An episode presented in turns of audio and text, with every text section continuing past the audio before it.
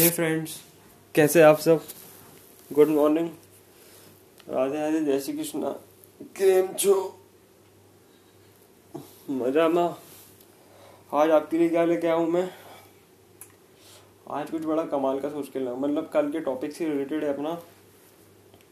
कि मतलब जब हम, मैं उसको चाय, जो हमारे जो, जब हम कॉलेज क्रॉस कर रहे होते हैं, जब हमारी जॉब लग जाती है तो एक टाइम आता है कि जब वहाँ पर रिस्पॉन्सिबिलिटीज़ रिस्पॉन्सिबिलिटीज़ भर भर के आ जाती हैं तो उसको मैं ठंड के सीज़न से कंपेयर इसलिए करूँगा, क्योंकि देखो जब रिस्पॉन्सिबिलिटी आती है तो हमें बहुत सारी चीज़ें करनी पड़ती है, और जब ठंड आती है तो हम टोपी पहनते हैं, मोजे पहनते हैं जैकेट पहनते हैं लहसन खाते हैं मतलब इंग्लिश में गार्लिक खाते हैं, और बहुत सारे मेडिसिन लेते हैं मतलब आयुर्वेदिक मेडिसिन लेते हैं तो ये एक तरह की रिस्पॉन्सिबिलिटी हो गई।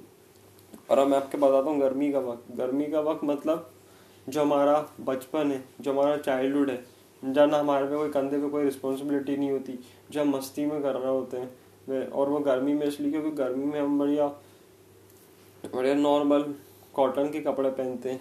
इतने भारी भारी चीज़ें पहननी नहीं पड़ती मतलब कि जैसे टोपा हो गया जैकेट हो गई। तो ये मेरा आज का कॉन्सेप्ट था। तो उम्मीद करता हूँ आपको पसंद आया हो।